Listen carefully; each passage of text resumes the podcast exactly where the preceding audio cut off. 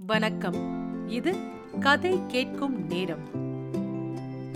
எழுத்தாளர் நா. பார்த்தசாரதி அவர்கள் எழுதிய மகாபாரதம் அறத்தின் குரல். வெற்றி கிடைத்தது. கேட்க போறீங்க. கதையை உங்களுக்காக வாசிப்பது ராரா. பிறந்து வளர்ந்து பேதையாய் வாழ்ந்த பருவம் முதல் நினைவு தெரிந்த நாளான அன்று வரை தான் அர்ஜுனனை மணந்து கொள்வதற்கென்றே பிறந்தவள் என்ற உணர்வை கொண்டிருந்தவள் திரௌபதி.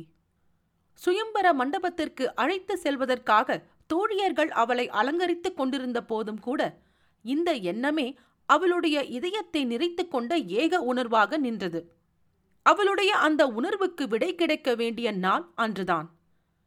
சுயம்பர மண்டபம் முழுவதுமே அரசிலங்குமாரர்களால் நிறைந்து வழிந்து கொண்டிருந்தது. திரௌபதி தோழியர்கள் புடைசூழ சுயம்பர மண்டபத்திற்குள் நுழைந்தாள். அவள் தோற்றமும் அங்கே வீற்றிருந்த வேந்தர்களை அனலில் மெழுகென உருகி மயங்க செய்தது. சுயம்பரத்துக்குரிய நிபந்தனைகளை திரௌபதியின் தமையன் துட்ட தூய்மன் எடுத்துரைத்தான். அவையில் இருந்த வேந்தர்களின் கவனம் திரௌபதியிடமிருந்து அவன் பக்கம் திரும்பியது. அவன் கூறினான் அறிவிலும் அழகிலும் கலையிலும் சிறந்த மன்னர்களே இதோ இந்த மண்டபத்தின் மேலே சுழலும் இயந்திர பொறியை பாருங்கள். வட்ட வடிவிலும் சூழ ஆரங்கள் அமைந்திருப்பதாகிய இந்த சுழல் இயந்திரத்திற்குள் மீன் போன்ற அடையாள சின்னம் ஒன்று இருக்கிறது. இயந்திரத்திற்கு நேரே கீழே பாத்திரத்தில் மஞ்சள் கரைத்த நீர் வைக்கப்பட்டிருக்கிறது. இந்த மஞ்சள் கரைந்த நீரில் தெரியும் பொறியின் நிழலை பார்த்து கொண்டே மேலே இயந்திரத்தோடு இயந்திரமாக அதனிடையே சுழலும் மீன் சின்னத்தை அம்பு எய்தி வீழ்த்த வேண்டும். வில் இதோ இருக்கின்றது. இந்த அருஞ்செயலை செய்து நிறைவேற்ற வல்ல மன்னன் எவனோ அவனுக்கு என் தங்கை திரௌபதி மாலையிடுவாள். முடிந்தவர்கள் முன் வந்து செய்யலாம். சுயம்பரம் என்றால் கழுத்தை நீட்டியவுடன் சுலபமாக மாலை விழுந்துவிடும் என்று எண்ணிக்கொண்டு வந்திருந்த மன்னர்களை திடுக்கிட்டு அஞ்சுமாறு செய்தது இந்த நிபந்தனை. ஆனால் ஆசை என்ற அந்த உணர்வு பயம் வெட்கம் எவற்றையுமே அறியாததல்லவா? தங்களால் நிபந்தனையை நிறைவேற்ற முடியாது என்பதை தாங்களே உறுதியாக உணர்ந்து கொண்டிருந்த அரசர்கள் கூட வில்லை எடுத்து முயற்சி செய்ய தொடங்கினார்கள். இப்படி மன்னாதி மன்னர்களெல்லாம் அவளுடைய அழகு மயக்கத்தில் ஆழ்ந்து நாணமின்றி வில்லேந்தி நின்றார்களே. அப்போதுதான் திரௌபதி தன் தோழிகள் மூலம் அவையில் இருந்த அரசர்களை பற்றிய விவரங்களை மெல்ல கேட்டு அறிந்து கொண்டாள். அர்ஜுனன் வந்திருப்பானோ வந்திருக்க மாட்டானோ? என்ற இந்த உணர்ச்சியால் தவித்துக் கொண்டிருந்தது அவள் உள்ளம். நான் எய்துகிறேன் பாருங்கள். இதை எய்து வீட்டாவிட்டால் நான் ஆண்மை உடையவனில்லை. என்றெல்லாம் வாய்க்கு வந்தவாறு வஞ்சனம் கூறிவிட்டு தோற்று தலை குனிந்தனர் பலர். பெரும்பாலான அரசர்களுக்கு இதே கெதிதான் ஏற்பட்டது.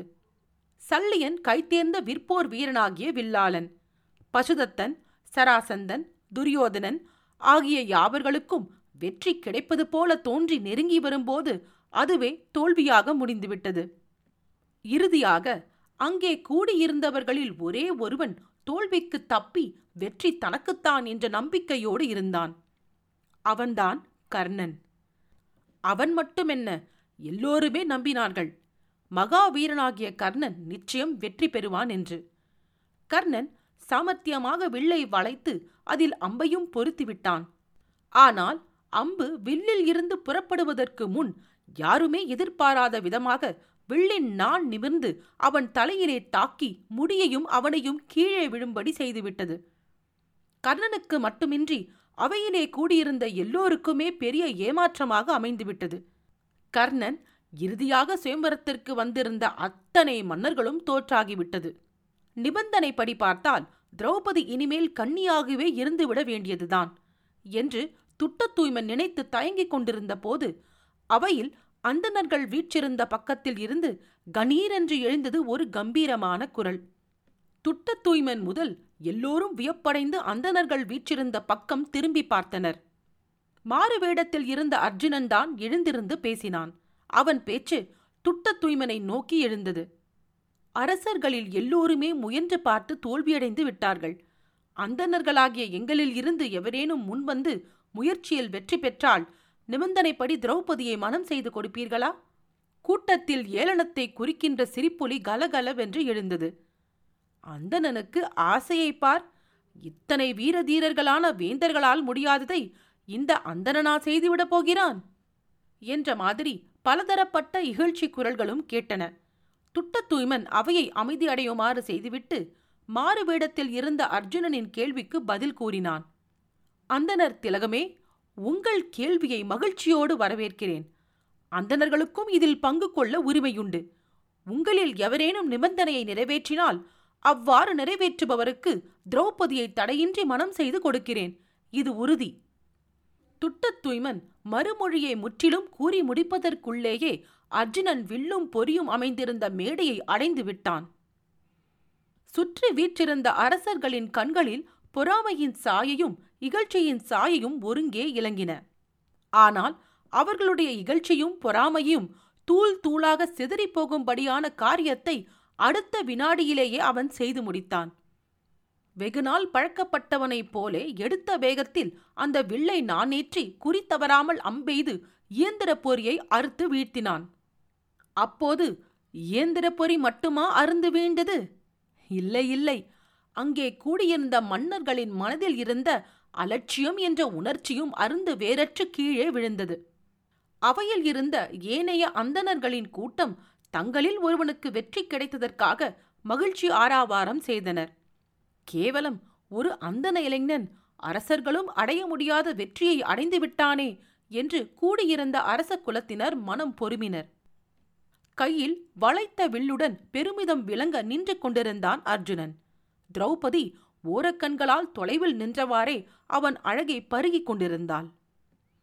ஒருவேளை அவனே அர்ஜுனனாக இருக்கலாமோ? அந்தணனாக உருமாறி வந்திருக்கிறானோ? என்று சந்தேகம் இயற்கையாகவே அவள் மனதில் எழுந்தது. துட்டத் தூய்மன் அந்தணனுக்கு அர்ஜுனனுக்கு மாலையிடுமாறு திரௌபதிக்கு கூறினான். அவள் மெல்ல நடந்து வந்து விற்பிடித்த கையினனாக நிற்கும் அவன் கழுத்தில் மனமாலையை அணிவித்துவிட்டு நாணத்தோடு அருகில் தலை குனிந்து நின்று கொண்டாள். தாங்களெல்லாம் வீற்றிருக்கும் பேரவையில் திரௌபதி ஓர் அந்தன இளைஞனுக்கு மாலை சூட்டிய காட்சி துரியோதனன் முதலிய அரசர்களின் மனங்களை கொதிக்க செய்தது. அவனையும் அவையிலுள்ள மற்ற அந்தணர்களையும் போர் புரிந்து துரத்தினால் என்ன? என்ற அளவிற்கு வளர்ந்துவிட்டது அவர்கள் சிந்தனையின் கொடுமை. திடீரென்று அந்தணர்கள் மேலும் மனமாலையோடு நின்ற அர்ஜுனன் மீதும் ஆவேசத்தோடு பாய்ந்தனர். அங்கே கூடியிருந்த வேந்தர்கள். சுயம்பர மண்டபம் ஒரு நொடியில் போர்க்களமாகிவிட்டது திரௌபதியும் தோழியர்களும் மனம் பதைத்து ஒதுங்கி நின்று கொண்டனர்.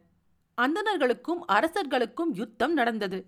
அர்ஜுனன் தனக்காக பரிந்து கொண்டு வந்த மற்ற வேதியர்களை தடுத்து நிறுத்திவிட்டு தானே தன் சகோதரர்களுடன் போரில் இறங்கினான். போர் உக்கிரமாக நிகழலாயிற்று. போரில் பல தேசத்து அரசர்கள் ஒன்று சேர்ந்திருந்ததனால் மிக சீக்கிரமே அர்ஜுனன் அவர்களை சின்னாபின்னப்படுத்துவது சுலபமாக இருந்தது. எதிர்த்து வந்த மன்னர்கள் சிதறியோடினர். அர்ஜுனனும் சகோதரர்களுமே இறுதியில் சுயம்பர மண்டபத்தில் எஞ்சினர் மாறுவேடத்தில் இருக்கும் இந்த ஐந்து அந்தணர்களும் பாண்டவர்கள்தாமோ? என்ற சந்தேகம் தப்பி ஓடும்போது அரசர்களுக்கு ஏற்பட்டது. சுயம்பரத்திற்கு வந்த கண்ணபிரான் அரசர்களுடைய இந்த சந்தேகம் வலுத்து விடாமல் தடுத்து அவர்களை தங்கள் தங்கள் ஊர் திரும்பும்படி செய்து பாண்டவர்களை காப்பாற்றினார். மாறுவேடத்தில் இருந்த பாண்டவர்கள் ஐவரும் சுயம்பரத்தில் அர்ஜுனன் அடைந்த கன்னி திரௌபதியுடன் புறநகரில் குந்தி தேவி தங்கியிருந்த குயவனின் வீட்டுக்கு வந்தனர். வீட்டு வாசலில் இருந்தவாறே தாயே இன்று ஓர் பெறற்கரிய பொருளை பெற்று வந்திருக்கிறோம் நாங்கள் என்று குந்தியின் செவியில் கேட்குமாறு கூறினார்கள் பாண்டவர்கள். உண்மை என்ன என்பதை வெளியே வந்து காணாத குந்தி. அப்படியானால் அந்த அரும்பொருளை நீங்கள் ஐவருமே அனுபவித்து மகிழுங்கள் என்று உள்ளே இருந்தவாறே மறுமொழி கூறிவிட்டாள். தாய்மொழியை மந்திரமாக மேற்கொள்ளும் பாண்டவர்கள் இந்த விபரீத நிகழ்ச்சி காரணமாக ஐவருமே திரௌபதியின் மேல் உரிமை கொண்டாடுமாறு நேர்ந்துவிட்டது.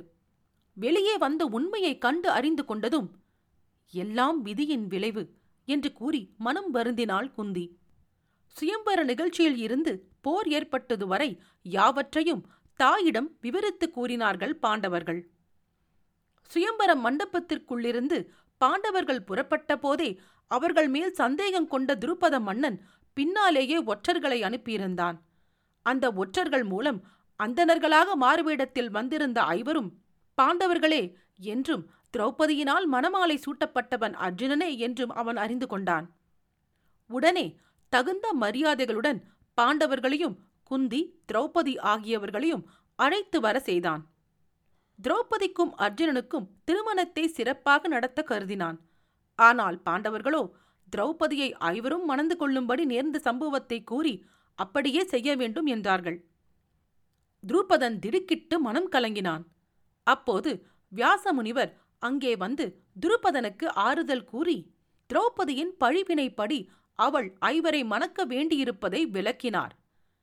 வியாசர் கூறிய விளக்கத்தை கேட்டபின் துருபத மன்னனும் ஒருவாறு மனந்தேறி திரௌபதியை ஐவருக்கும் மனைவியாக மனம் முடித்து கொடுக்க சம்மதித்தான்.